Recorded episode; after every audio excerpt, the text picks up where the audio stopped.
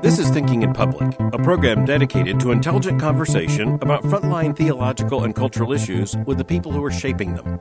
I'm Albert Mohler, your host and president of the Southern Baptist Theological Seminary in Louisville, Kentucky.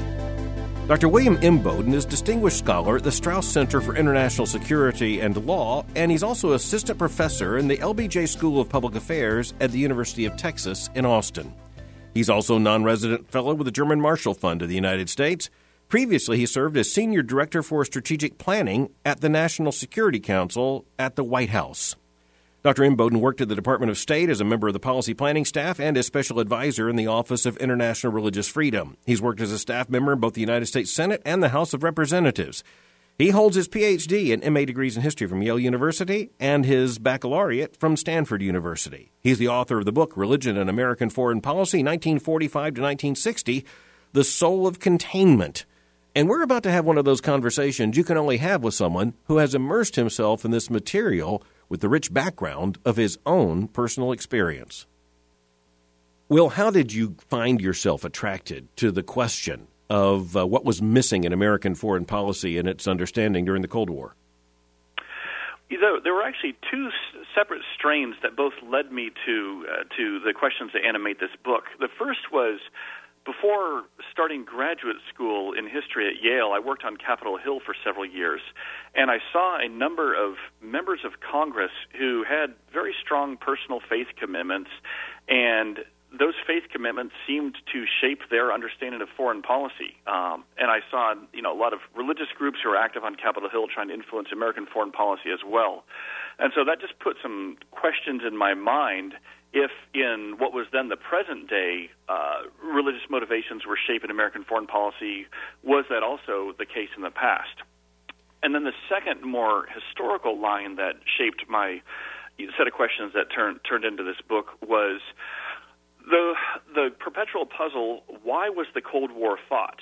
Because we assume now, in retrospect, that there was an inevitability to the Cold War. But if we remember, you know, in 1945, at the end of World War II, the last thing that the American people, or certainly the American government, wanted was yet another worldwide conflict. You know, we were just the world was just coming out of the worst carnage in, in human history, um, and there was hopes for world peace from the United Nations, and the Soviet Union had been our ally in fighting against the the Nazis, and so you know, in the minds of most policymakers, the last thing anyone wanted in 1945 was yet another global conflict.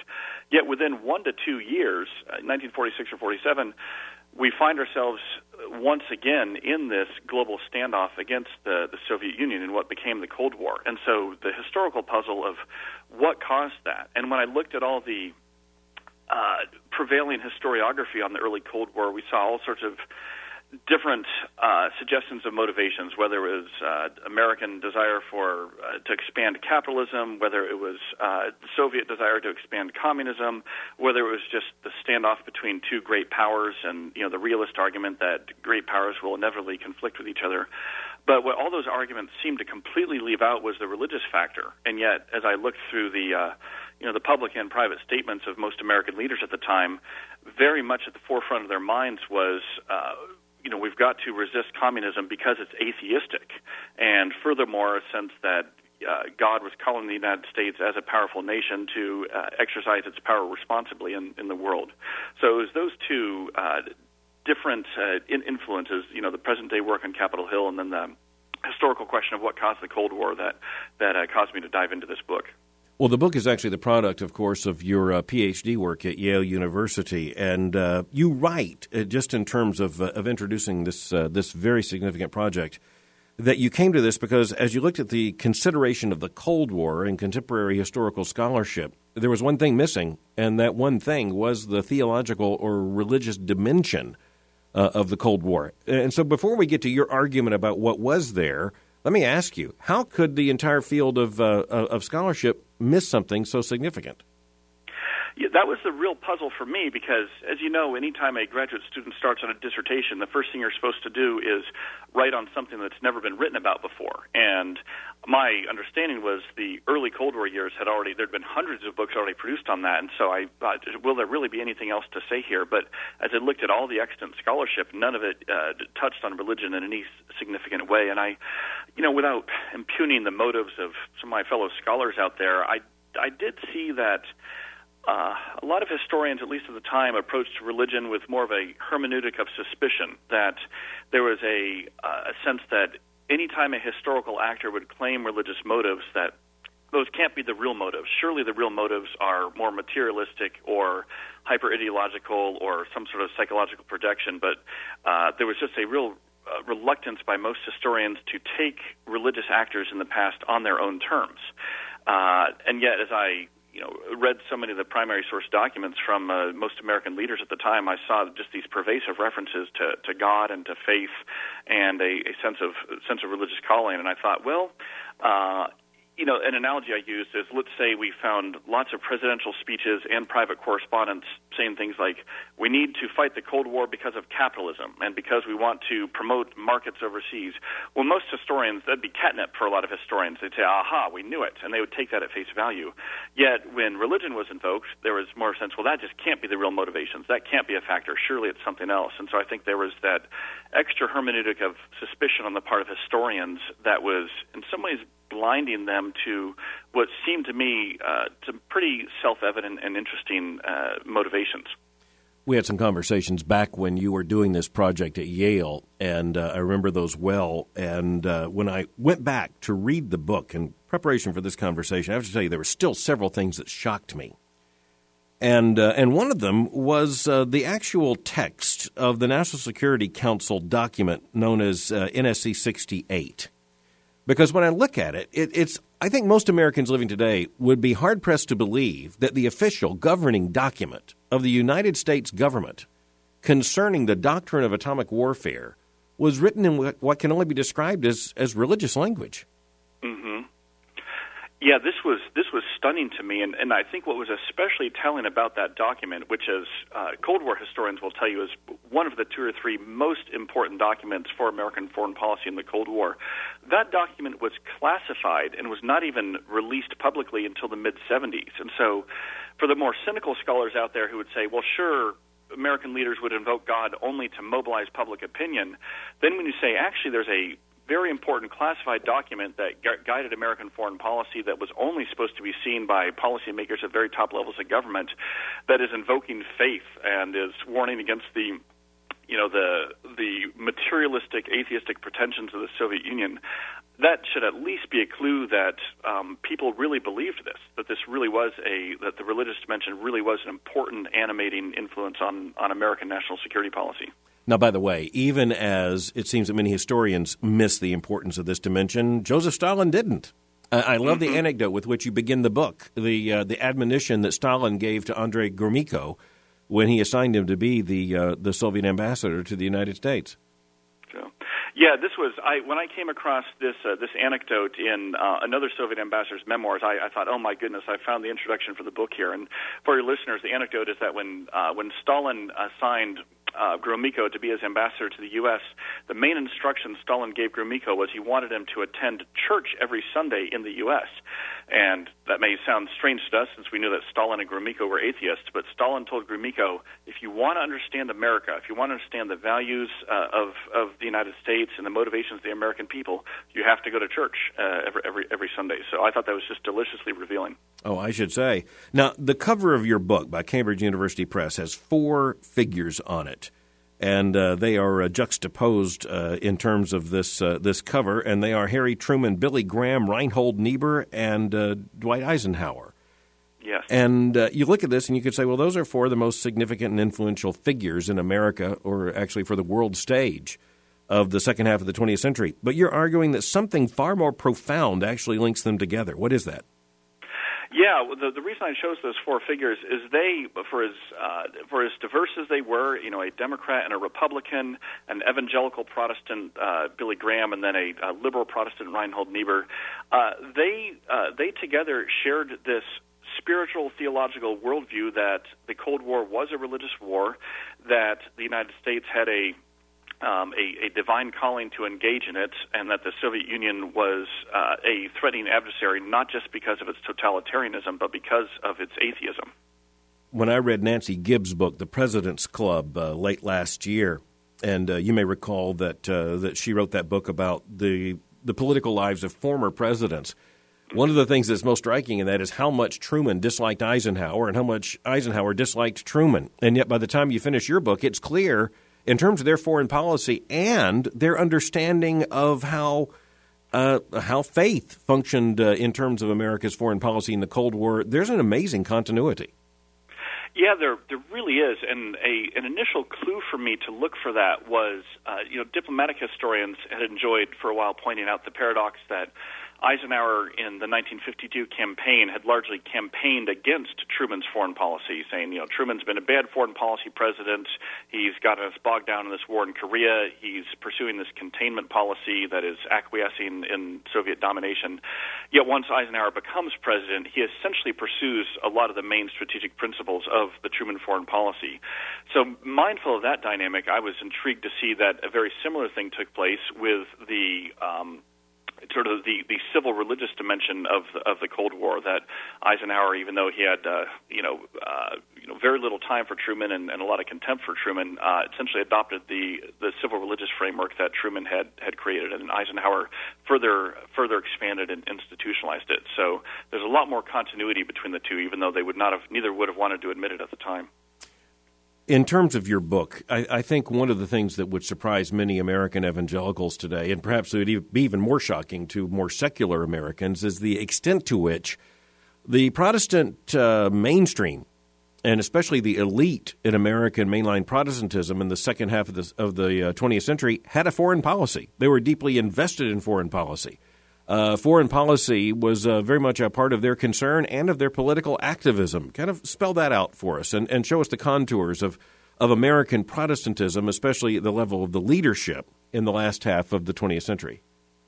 Sure. Yeah, this was uh, also, a, as you know, a very prominent theme in the book. And what uh, what really seemed to be taking place is uh, at the end of World War II, most American Protestant leaders, especially uh, especially mainline Protestants, their overriding preoccupation was foreign policy. They um, they thought that the American, the Allied victory in World War II had finally given an opportunity for ushering in, you know, their own eschatological vision of uh, of, of you know a, a post millennial peace um, here, here on Earth through the United Nations, through uh, American power and, and American benevolence. It's really this this utopian utopian vision, uh, and this was also the the zenith, I think, of the American Protestant establishment's uh, cultural influence in the United States as well. You know, church influence, uh, church attendance is getting to record highs. Uh, you know, this is when the United States really is culturally a Protestant nation. But uh, very soon thereafter, um, uh, disputes arise within uh, the American Protestant leadership over precisely what that foreign policy should be. Uh, some of them wanted uh, peace and harmony and coexistence with the Soviet Union and to abolish, uh, you know, all atomic weapons.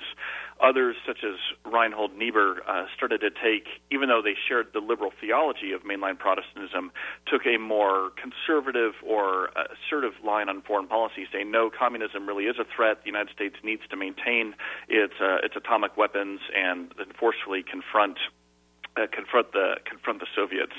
Then, in the midst of that, as as you know well know, is when uh, neo evangelicalism comes on the scene and almost becomes this third voice within the pantheon of American Protestantism. But before we get there, there was a major divide on the mainline Protestant side between those who were more idealists and, and those who were realists.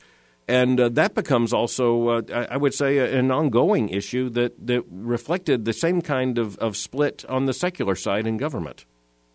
Yeah, this is uh, really interesting how uh, some of these uh, ecclesiastical divisions mirror the, the foreign policy divisions that are uh, that they, they go, go on within government. Because uh, a number of the mainline Protestant bodies, especially the, the National Council of Churches and some of its uh, subdivisions and denominational heads, uh, took again a much more what we might call liberal line on, on on foreign policy, and this was partly driven by their theological convictions, a fairly uh, fairly low low view of sin, um, a low view of national national identity, and a very idealistic hope for uh, really a, a almost a, a utopia to come in through the United Nations. And so the last thing they wanted was uh, another conflict. Related to this also was you know, most of these leaders certainly weren't communists themselves, uh, but they they were not as critical of the Soviet Union and of Soviet communism. They regarded it as maybe unfortunate or distasteful, but they appreciated what they saw as some of communism's efforts to bring in social justice. Um, um, they uh, they were uh, you know less less critical of Soviet communism, whereas other liberal Protestants uh, were particularly led by Reinhold Niebuhr, who had a somewhat higher view of, of sin, at least in a, in a corporate sense, uh, and a somewhat more uh, confident uh, belief in American exceptionalism, said, no, communism is very bad. This is a, a false idol. Uh, it needs to be confronted. We'll never be able to have a utopia in, in the world. The United Nations is necessary but flawed. Let's not to put too many hopes in the United Nations. Let's support a robust American national security posture, and let's try to try to win this Cold War. So it was, it was a, a real divide uh, that was most manifestly a political divide, but had those theological undertones. In terms of the theological layout here, uh, one of the things that you make very clear in your book is that American foreign policy adopted a theology of sorts. And as a matter of fact, in one haunting line in your book, you say it was a, a theology that Americans would have been shocked to have understood was developed in the White House.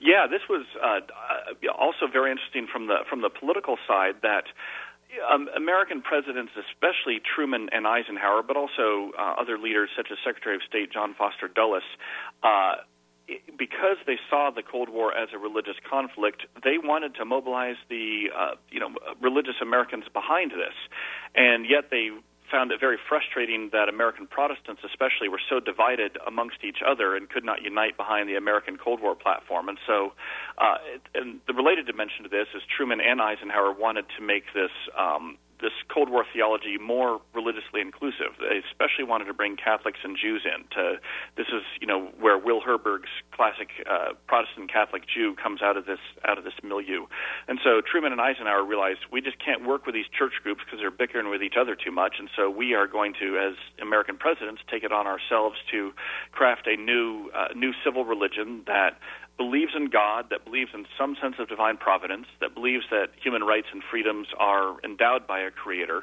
Uh, it's essentially the same natural theology you find at the American founding. It's doctrinally minimalist. Uh, it certainly uh, would not embrace a lot of the you know p- particular uh, Orthodox confessions of creedal Christianity, uh, but it's more accessible to Americans of, of of different faiths. And so the White House kind of creates its own new civil religion for these purposes in, in the Cold War. So, in order to get America ready for the challenge of the Cold War, and in, in order to make clear, not only internally, but quite clearly in public, the distinctions between uh, the American project and the threat of communism, especially Soviet communism, a form of civil religion was explicitly uh, preached uh, and, and communicated by the American government and by the Truman and Eisenhower administrations and uh, in one sense, I guess you could say it was the basic distinction between what Truman called godless communism and uh, and what you acknowledge is really a, a banal Protestant uh, Christianity. Yeah, yeah, exactly. I mean, the um, uh, you know, even though uh, for people of you know very strong religious religious faith, and you know, as you know, I'm certainly con- uh, consider myself a very very committed practicing Christian. Uh, this civil religion, uh, it's going to appear to us as very watered down and, and banal. But just thinking of it as a historical matter, um, it was still very different from the materialism and atheism that the Soviet Absolutely. Union was, was pushing. And so, uh, as a historical factor, as a uh, as a factor factor in foreign policy, uh, there was some amount of teeth to this to, to this civil, civil religion, and by and large, the American people, uh, for the most part, seemed to be on, on board with it as well. I mean, they this reflected their own uh, understanding of, of their nation's role, role in the world and why why they also objected to communism. Well, I think American evangelicals, when they hear the term civil religion, know they're supposed to respond to it with kind of an allergic horror because we recognize that it is not authentic biblical Christianity. At the same time, I, I, think we have to acknowledge the incredible social utility of civil religion, and in one sense, the indispensability of it to the American experiment.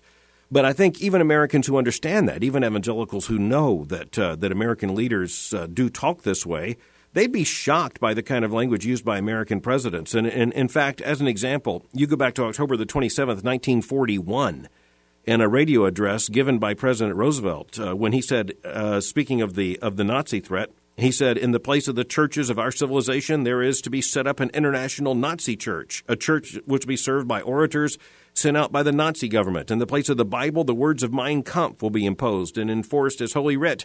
And in the place of the cross of Christ will be put two symbols, the swastika and the naked sword. A God of blood and iron will take the place of the God of love and mercy. And that may be civil religion, but that is theological content, inescapably so.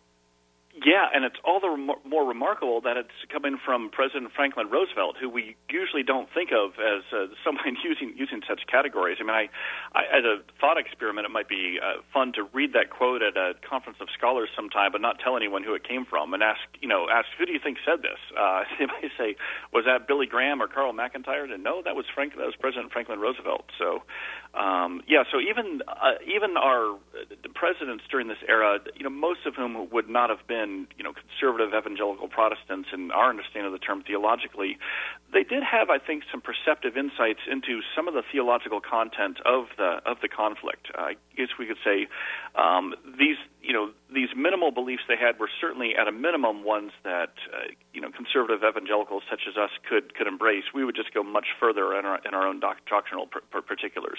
But things such as that you know God created the the world, that there is a, a divine authorship to history, that human rights and freedoms are endowed by our Creator, uh, that uh, you know because we are created in, in, in God's image, um, that the state should not be an idol the way that uh, Soviet communism was was making the state. Those things as theological tenets, uh, I think we could we could cer- we could certainly affirm.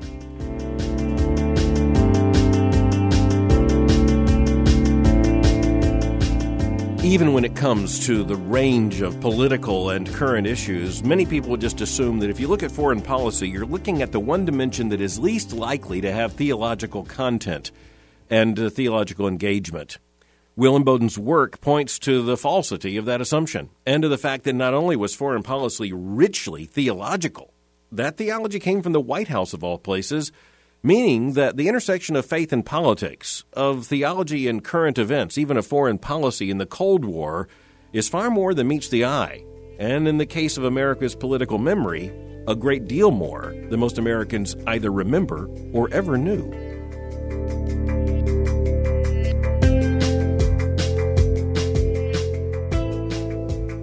This is not one of the major points of your book, but it's necessary to the content of your book. It is, um, it is nonetheless something I think would be shocking again to many contemporary readers, and that is the influence of mainline Protestant leaders in the highest echelons of the American government. And uh, when we talk about the uh, the Protestant mainstream, we often forget just how mainstream it was, how, how mainline the influence was how uh, major theologians uh, were regular visitors uh, into the halls of power in Washington, and, and, how many of the denominations that have been in theological collapse and numerical decline for the better part of the last uh, 20 or 30 years, uh, even more. If you go back to the end of World War II, they were in the driver's seat of American Christianity. Yeah, they, this really was the Protestant establishment in full force. Not in terms, not only in terms of the, the cultural cachet it had, but as you said, as a real force in the in the corridors of power. I mean, uh, you know, the heads of Protestant uh, denominations were regularly meeting with senators, with the Secretary of State, with uh, with the president president himself, and not just these were not just you know. Uh, uh, you know, uh, photo ops and you know, happy handshakes uh, for the political purposes. These were in-depth, behind-the-scenes meetings and discussions on what should American foreign policy be. Uh, so it was it was really really remarkable. I think one figure who especially exemplifies this was Edward Elson, who was the pastor of National Presbyterian uh, Eisenhower President Eisenhower's church.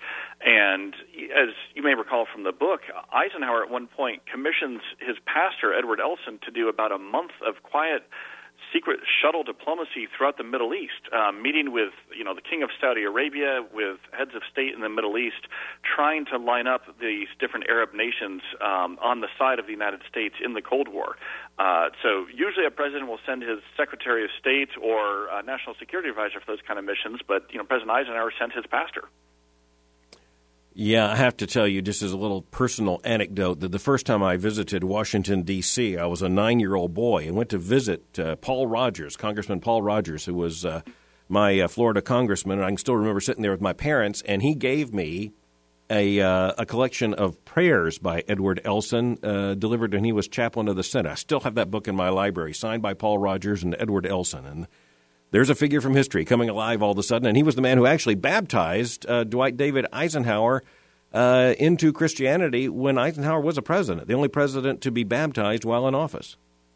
Yeah, that in itself was a was a really remarkable story, and uh, I'll tell you one anecdote related to Eisenhower's baptism that I didn't I didn't put into the book. I wish wish I would have. But when I was going through the um, the papers uh, at the Eisenhower li- Library, the papers related to Eisenhower's membership in National Presbyterian, came across this fascinating exchange of letters between Pastor Reverend Ellison and President Eisenhower, where when Eisenhower told Ellison, you know, Reverend Ellison, I'd like to become a member of National Presbyterian, the two things that Ellison told Eisenhower, well, Mr. President, we'd love to have you, but you'll need to be baptized and you'll need to attend a five hour membership class that we require of everybody uh, who wants to join National Presbyterian.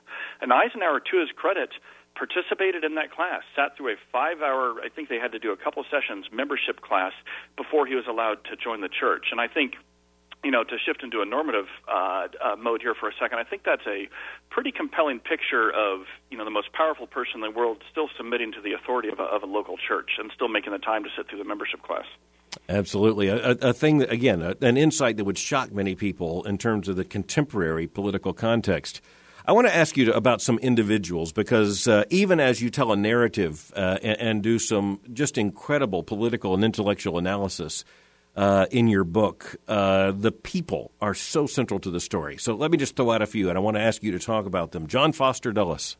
Yeah, Dulles, uh, again, a fascinating and often really misunderstood uh, figure in, in, American history. Uh, he came from a long line of uh, both Presbyterian clergy and missionaries, and also uh, dip- diplomats. Um, and those those two strains come come together in him, where he had a uh, again, you know, theologically, he's a very very liberal liberal Protestant, but still a very active one. He was also a member of National Presbyterian, as was as was President President Eisenhower, and before becoming Secretary of State, Dulles had been um, you know, an active leader in the National Council of Churches, helping to design their plan for the United Nations, uh, doing a lot of ecumenical work with uh, Protestant leaders in in Europe and then and then the United States.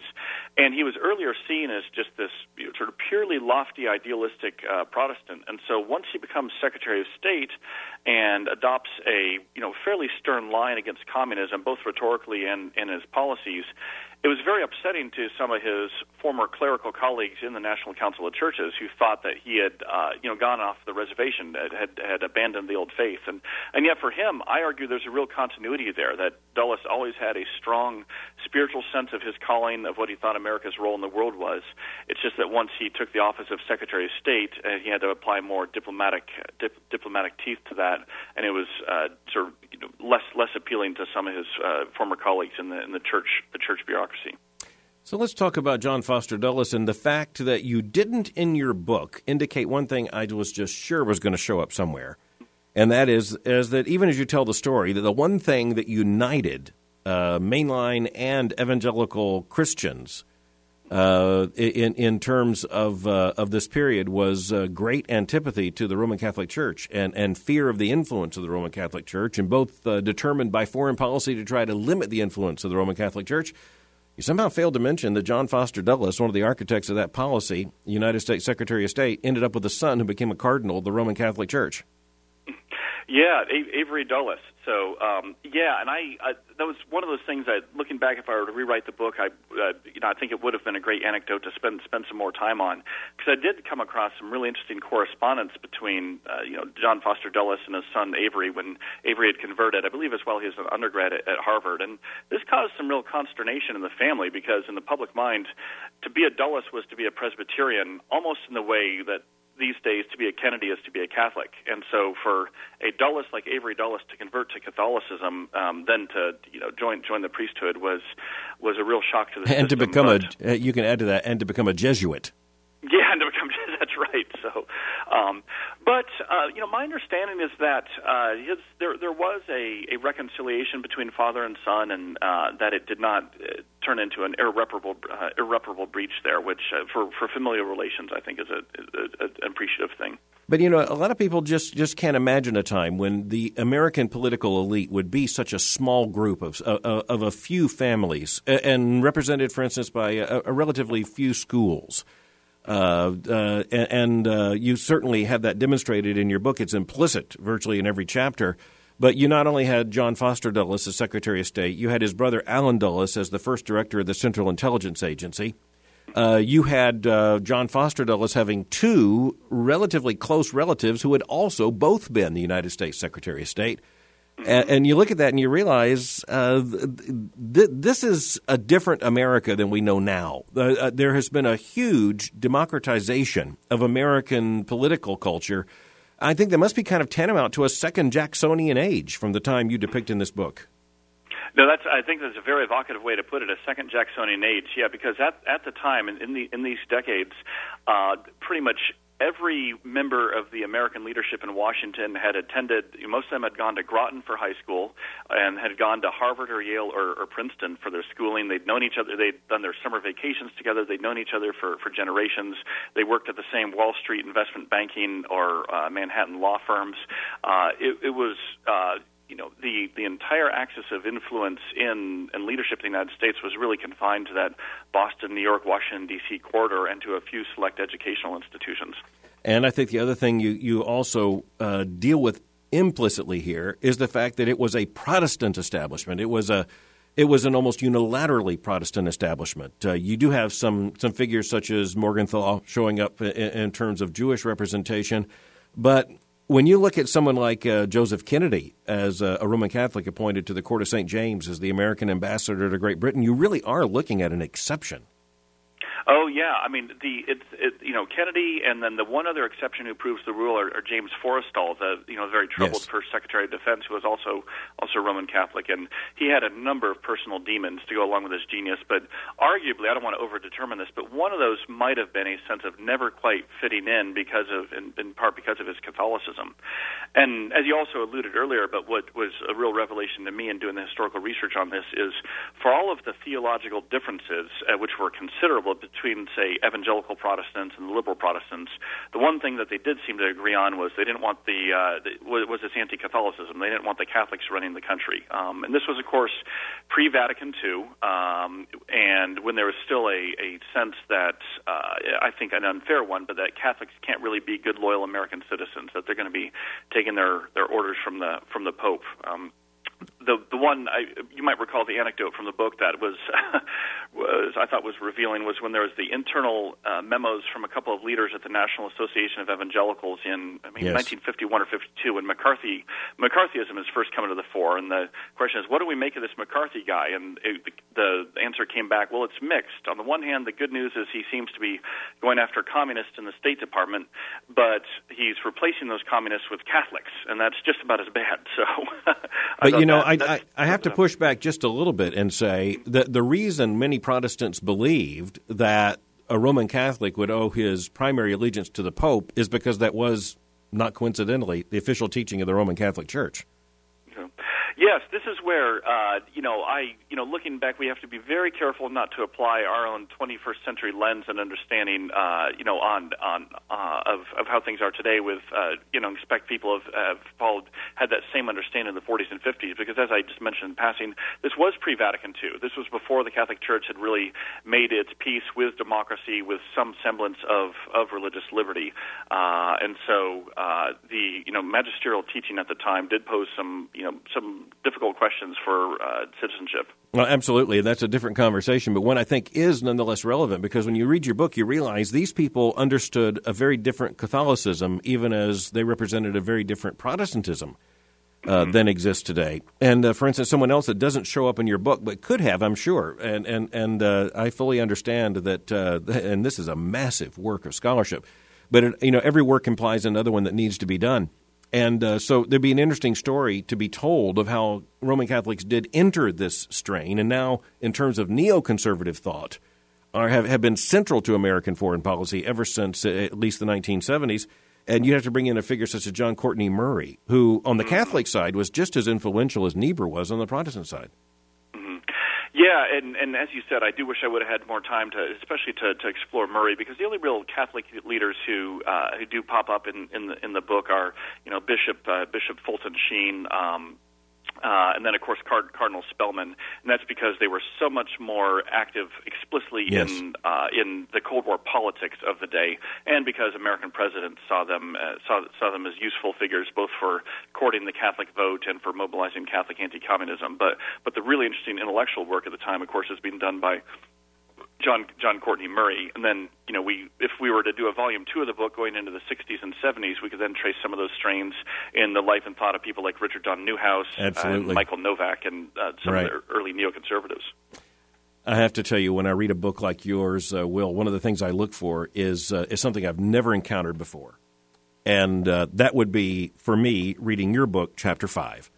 How in the world did I miss Senator H. Alexander Smith? I, what a, an incredible figure. And, and I just have to ask you to tell his story because it also brings in one of the least, I think, uh, understood but most important movements of the late 20th century, and that was moral rearmament.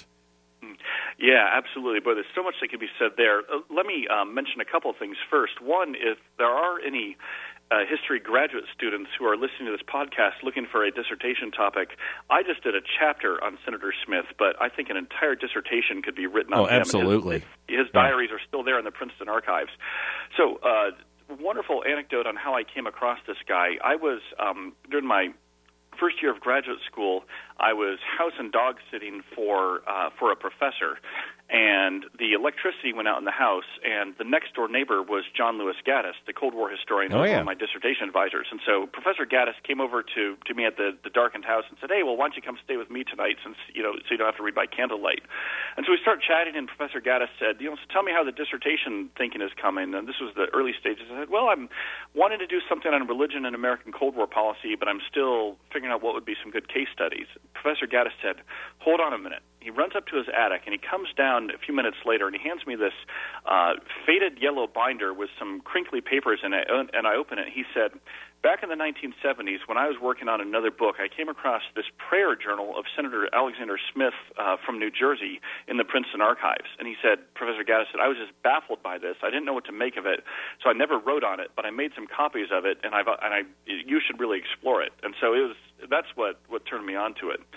So for your for your listeners, um, moral rearmament was this fascinating kind of spiritual political movement that's height was really uh, in at at, at mid-century. Um, it had started by an American uh, liberal Lutheran minister, Frank Buchman, uh, who had done a done some time at Oxford and wanted to form prayer groups of uh, you know different emerging student leaders who he hoped could help bring. Uh, new morality into business, uh, new morality in, into politics. It's theologically it's very slippery and, and elusive, and you see a lot of different different flavors in it. But in the 40s and 50s, it was very influential on Capitol Hill, and one of the exercises that MRA, to use the acronym, would encourage senators and members of Congress to do is to have quote quiet time every morning and this is i think as far as i can tell where the phrase quiet time first comes from where they would just be quiet for about a half hour and listen and wait for what they would think was guidance from god um, And then Senator Smith would dutifully write down uh, in his prayer journal every day what he thought the guidance from God he was, was that he was he was receiving, and it could be things as mundane as stop smoking so many cigars or be more patient uh, towards my wife, or it could be things like we really need to increase our aid package for uh, Chiang Kai-shek and the nationalists as they're fighting the, against the communists in the Chinese Civil War, and so it was you know the most methodologically direct connection I've been able to find between uh, religious belief and practice and direct foreign policy outcomes. You are a good writer, but the very best sentence in your book, I believe, is the first sentence of chapter 5. I'm going to read it back to you. You write Senator H. Alexander Smith began December the 3rd, 1948, in the same way that he began every other day. He arose early, washed, dressed, ate breakfast, and waited to hear from God. Yeah, I, I, I appreciate your uh, highlighting that uh, that that sentence. That was a fun one to write because I, you know, as a historian, I always want to be have some amount of sympathy to the people I'm writing about to at least let them tell their stories on their own terms. And so, I, having spent weeks and weeks reading all of his prayer journals, you start to get a sense for how uh, what he does every morning when he wakes up and how how he approaches life. And so, I at least.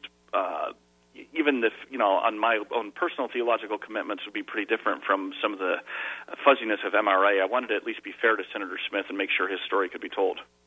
Well, you tell a story really well, and I think many Americans, for instance, don't know the ties between the Buchmanites, as they were known, and moral rearmament, and uh, and for instance, uh, Alcoholics Anonymous. In other words, this is a, this is a vast uh, cultural movement in America. Oh, it really was. And then, uh, you know, another one is uh, I uh, don't really get into in the book, but Up with People comes out of moral rearmament. Absolutely, um, yeah. Uh, which was, you know, I know uh, it was especially, you know, especially predominant in the in the 70s and 80s. One of the other most shocking aspects of your book was the extent to which Truman, on the one hand, to a lesser extent, and Eisenhower, to an even greater extent, inserted himself into Christian discussions, uh, denominational uh, deliberations, and uh, and such things as the National Council of Churches and World Council of Churches, in order to create a massive anti-communist wave. Yeah, this was again really extraordinary for anyone who is interested in the relationship between religion and politics. Is you know, when President Truman decides that as one of his central tenets of his Cold War policy that he wants to create a broad coalition of religious b- believers and especially religious leaders from around the world uh, who will be united in standing against communism, he decides that the, the the newly formed World Council of Churches would be a great vehicle for this. And so he uh, and his emissary to the Vatican, Myron Taylor, try very strenuously, months and months of arm twisting diplomacy to get the World Council of Churches to to invite delegates from from the Vatican. Uh, and the World Council of Churches is very resistant to this, and uh, and eventually carries the day saying, no, you know, we are a Protestant organization. We're going to allow a couple of representatives from the Russian Orthodox Church, but that's that's it, and they're only going to be there as as observers. Uh, so to see those sort of uh, intrusions uh, by you know political leaders into the internal matters of religious bodies was really, I think, revealing about the what Truman and Eisenhower saw as the spiritual stakes of the of the Cold War and their frustrations with religious uh, organizations for not getting on board more. Uh, another example was when uh, Truman and his emissary Myron Taylor tried to get involved in the uh, the succession of of the ecumenical patriarch in Constantinople. I mean, they essentially are trying to pick the new leader of the Eastern Orthodox Church because the Kremlin had its preferred candidate, someone who would be closer to the Russian Orthodox Church and the communist line, and then the the Americans had their preferred candidate. Um, uh, a you know a Greek Orthodox patriarch who they thought would be much more anti-communist. And some of the documents on what exactly transpired there are still classified. I couldn't get them declassified, but connecting the dots, it does seem that the the American efforts won out, and the the, the more anti-communist patriarch was was installed. Let's talk about the evangelical side for just a moment, because uh, when the evangelicals showed up uh, trying to get to a White House meeting, the White House didn't even know what an evangelical was and uh, yeah, had to ask the Library of Congress to do some research to find out who these evangelicals were. Yeah, uh, President Eisenhower uh, especially had, you know, a lot of his his administration was staffed with, uh, you know, active liberal Protestants, and they either didn't know what an evangelical was or didn't like evangelicals, and so they have to, you know, ask the Library of Congress who who are these people, and the the um, the, the word that comes back is uh, essentially something like, well, they're uh, they're you know a funda- fundamentalist, but a little little more little more sophisticated than that. But they're effectively still still fundamentalists. So, and meanwhile, the National Association of Evangelicals is doing its best to gain entree to the halls of power in the ways that the National Council of Churches had had for decades. But Will, let's be honest here. Uh, either the reality or your presentation of many of these early evangelical engagements uh, don't look very flattering to evangelicals in terms of their basic uh, understanding of foreign policy.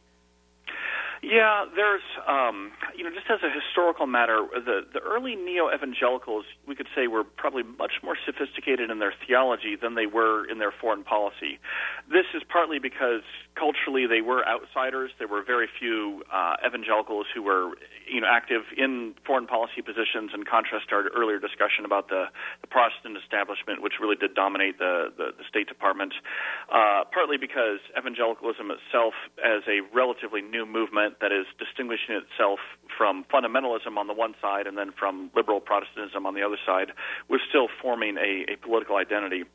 But but here's where I, I have to say I found uh, Carl Carl Henry especially intriguing because you know, just about every early issue of Christianity Today, from its beginning in the mid mid 1950s, uh, Dr. Henry is writing editorials about foreign policy, and he was uh, had a more sophisticated understanding of foreign policy than I think a lot of ev- other evangelical leaders did, uh, and was, you know, as in so many other ways, really at the at the uh, at the at the cutting edge there. Well, they also understood they were sitting on the the, the, the seismic uh, fault line of, of a massive worldview conflict. Uh, you go back to the very first issue of Christianity Today, funded, we have to admit, by uh, J. J. Howard Pew, at least in part, to confront the communist menace.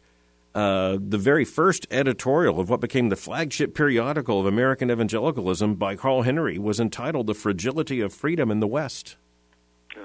Yeah, that was that was that said it all to me. The fact that the the first editorial in the flagship journal is is a foreign policy editorial essentially, and then um, you know for a journal founded on on theological lines was was very revealing about the the entire milieu that they were operating in, and that's where as as Dr. Henry started to you know find his editorial voice more and do a lot to form the evangelical political conscience, if you will. Uh, you know, he, he had some pretty sophisticated insights on foreign policy. He had a fairly sophisticated critique of some of the uh, what he saw as the uh, weaknesses and inadequacies of the United Nations. He, of course, was very firmly anti-communist, but it wasn't. It rarely descended into into jingoism. Um, you know, he saw the need for a nuclear deterrence, but was uh, certainly not, uh, you know, very belligerent uh, uh, uh, about that. Uh, he also had a you know strong sense of what you know what a mushroom cloud apocalypse could could look like. So uh, he's appreciated rightly uh, in evangelical history for so many other influences. But I think we can look back and see him as, in contrast to some of his compra- compatriots, one of the uh, you know early sophisticated foreign policy thinkers in evangelicalism as well.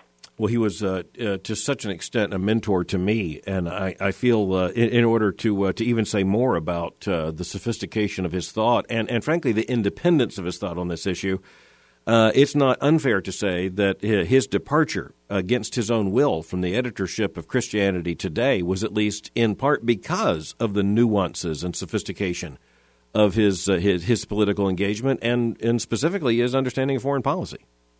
Yeah, that, I, and I think we saw an early uh, an early foreshadowing of that. You may recall the um, the letter I report on in the book where uh, J. Howard Pew, you know, the main benefactor of Christianity mm-hmm. Today, wrote that letter to Billy Graham, and you know, in 1955 or 56, expressing his worry that is Carl Henry pink, you know, the slur at the time for meaning is he soft on communism? Is he a communist sympathizer?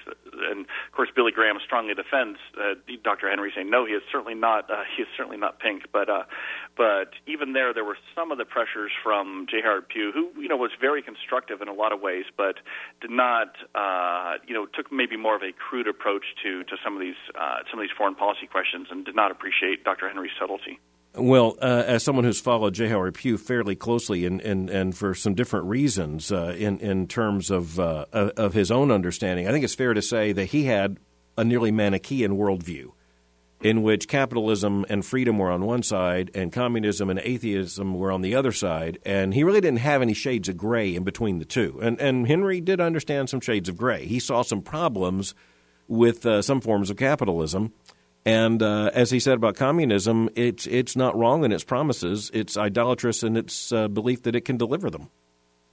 Yeah, exactly. No, yeah, uh, J. Howard Pew was was much more Manichaean and uh, just had had very little time for even you know uh, appreciating some of the some of the sophistications that Dr. Henry was bringing there. And I think part of that came from Dr. Henry's own very strong doctrine of sin and knowing that even if one may be largely on the right side of a geopolitical conflict, that doesn't mean that uh, that you know one one is perfect. Just a couple of other questions I have to ask you. Well, you deal with this explicitly in your book, but it would deserve to be an entirely different project. And as we're giving advice to doctoral students, here's another one to go after. American Christian, and in particular Protestant foreign missions and foreign policy. Uh, there's an incredible linkage going on there. And just to mention one name that represents that link, it would be none other than Billy Graham's father in law, Nelson Bell. Oh yeah, absolutely, and a number of other figures, you know, such as Walter Walter Judd as well. But um, yeah, you know Nelson Bell, uh, you know, growing up in China, being a China missionary himself, and then uh, returning returning to the United States to you know take uh, help help run Christianity Today magazine, and throwing himself into a lot of the uh, early early debates over over Cold War Cold War foreign policy, and particularly bringing his insights from the mission field there, saying I I know what communism looks like. We saw some of the early uh, you know some of the early Maoist rebels in in China, and they are they are bad news. Um, and the, and it's not in the United States' interest to let China be taken over by by communism as as it eventually was.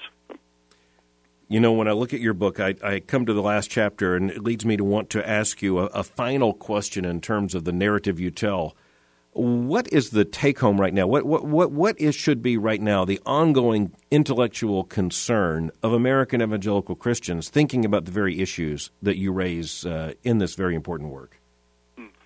Uh, do you mean the intellectual concern as far as contemporary American foreign policy, or more as a, a matter of thinking about uh, uh, scholarship? Thinking about today, thinking about uh, the challenges that we face in a in, in a very complex world, with uh, terms such as asymmetrical warfare, replacing this with the challenge of, of Islam. Just just thinking about American evangelicals, who for whom foreign policy and and America's engagement with the world can be a rather uh, abstract and and and somewhat distant concern what would be your, your advice to today's generation of, of American evangelicals? Well, um, and I appreciate the question, and of course, there's uh, always the risk of being too self-referential about other work. But if I can mention another article I just published related to this question, it's in the uh, the journal Fides et Historia, the journal for Christian historians, the the current issue, right. and in that article, I wrote a review essay on Andrew Preston's new book, Surveying American Religion and Foreign Policy for 400 Years.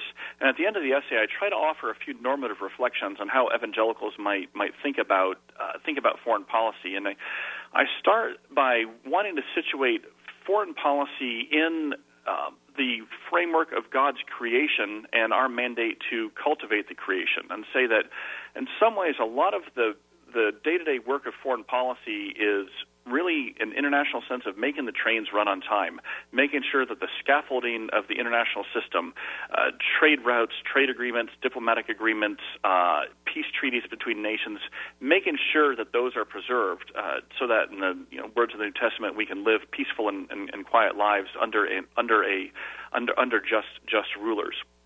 But there's also uh, uh, there also I think is an irreducibly moral component that uh, you know with the uh, with the with the scriptural admonitions that that we are to be uh, pursuing justice um, with our understanding of human liberty grounded in human dignity as creatures created in the in the image of God. Uh, you know I do think that as for American evangelicals having ownership in over our, our democratic nation's for, foreign policy that it can be appropriate to look for ways for American power and American resources to, to be used uh, to help extend you know, principles of justice and liberty, especially against oppression. But you know, I always have to immediately follow that with putting on my Niebuhrian hat here uh, uh, for a moment of saying we need to caution ourselves against utopianism. That American foreign policy will not leverage the second coming, will not usher in uh, any sort of uh, you know m- millennial eschaton uh, that original sin is going to be a consistent reality of the of the world we live in, and we can perhaps accomplish some proximate justice in trying to live faithfully in our in our foreign policy, but should never. Um, should never delude ourselves. That any sort of political action, especially Amer- American foreign policy, uh, can can leverage the kingdom of God. Well said.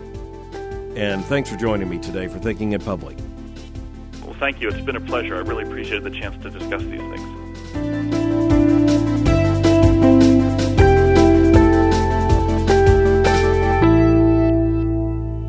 I was thrilled to have that conversation with William Inboden at the University of Texas at Austin. And of course, we talked about his book, Religion and American Foreign Policy. But what really makes the conversation with Will Inboden very interesting is the fact that here is a convictional Christian who was at the center of policy planning for the National Security Council, who has been in the prominent and most elevated conversations about foreign policy in the realm of government and at the United States State Department and now is at the University of Texas as a faculty member. We're talking about a man who has lived these issues and also, in terms of his doctoral work at Yale University, took a very scholarly approach to understanding these issues. But as the conversation with Will Inboden makes very clear, this isn't just about the past. It's never just about American history. It's very much about the current intellectual responsibility of American evangelicals.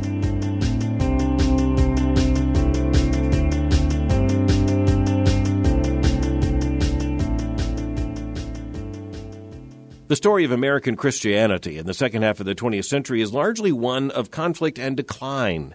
If you look at mainline Protestantism, you look at those massive denominations, the United Methodists, the Presbyterians, the Disciples of Christ, especially the Episcopal Church, and, and so many others, the Congregationalists, what you see is a declining cultural influence, so much so that by the time you reach the end of the 20th century, they are largely marginalized in terms of American public life, but not when it comes to the end of the Second World War, end of that period we now know as the Cold War. When you look at that period of American life, the mainline Protestant denominations were very much in the driver's seat, not only as it turns out of American Protestantism, but also of American foreign policy to a considerable extent. And you're looking also at two presidents, Harry Truman and Dwight David Eisenhower, who played roles on the world stage that can hardly be exaggerated in terms of the 20th century, but whose interests and theistic concerns are largely unknown and may even have been largely assumed by the people who worked most closely with them. But now, with so many documents from the National Security Council and the highest levels of government being declassified after the end of the Cold War, what becomes very apparent is the fact that theology was at the center of it, and as Will Inboden argues in his book, Americans had little idea that that theology actually originated, of all places, in the White House. One of the things this work by Will Inboden underlines is the fact that theology is always present in a worldview, in one way or another. Some theology, good or bad, healthy, orthodox or unorthodox. For that matter, in terms of theology, it can be of any number of variants. But questions of ultimate concern, of the existence of God, of worldview conflicts between theism and atheism, all these things have a great deal to do with the actual decisions being made of government, not only in terms of domestic affairs, but also of foreign policy. And when it comes to an explicit theological analysis, the distinction between the Christian realism of Reinhold Niebuhr and, for instance, the very different biblical realism of the National Association of Evangelicals points to an overlay of common concerns, but also a very sophisticated and urgently important divide over some of the most basic issues of theology that turned out, by implication, also to be issues of foreign policy. There are all kinds of things to be considered here. The absence of an eschatology means that this world is all that you can have as concern, and therefore Reinhold Niebuhr had no great hope on the other side of his realism. It was simply a matter of political life doing the best it can in order to ameliorate and alleviate problems, but with very little hope of anything long term that would be much better than what came in the past. On the other hand, you have the overblown expectations of the secular utopians. And in response to that, American evangelicals need to realize that many of the issues being debated in the Cold War are the very issues we're debating today. Then again, there are some crucial distinctions. The main conflict in terms of American foreign policy today is not so much between godless atheism of the Soviet Union. That is now not so much a potent force. The atheism of, for instance, communist China may be official, but it is hardly a major worldview threat in terms of the global scene. Rather, it's another form of theism that now forms the main challenge, and that being the challenge of Islam. A very different political context, a very different global challenge but one that makes exceedingly clear what was perhaps less clear to Americans during the Cold War. Theology matters, and regardless of who's sitting in the White House, that president is inescapably a theologian. We are indebted to Will Inboden for making clear how that works. Thanks again to my guest, William Inboden, for thinking with me today. Before I close, I want to direct your attention to my new book, The Conviction to Lead. My concern is to develop effective leaders who have more than administrative skill, who develop more than mere vision. Leaders need to be able to change the hearts and minds of those they lead. In other words, they need to develop the conviction to lead. Thank you for joining me for Thinking in Public. Until next time, keep thinking. I'm Albert Mohler.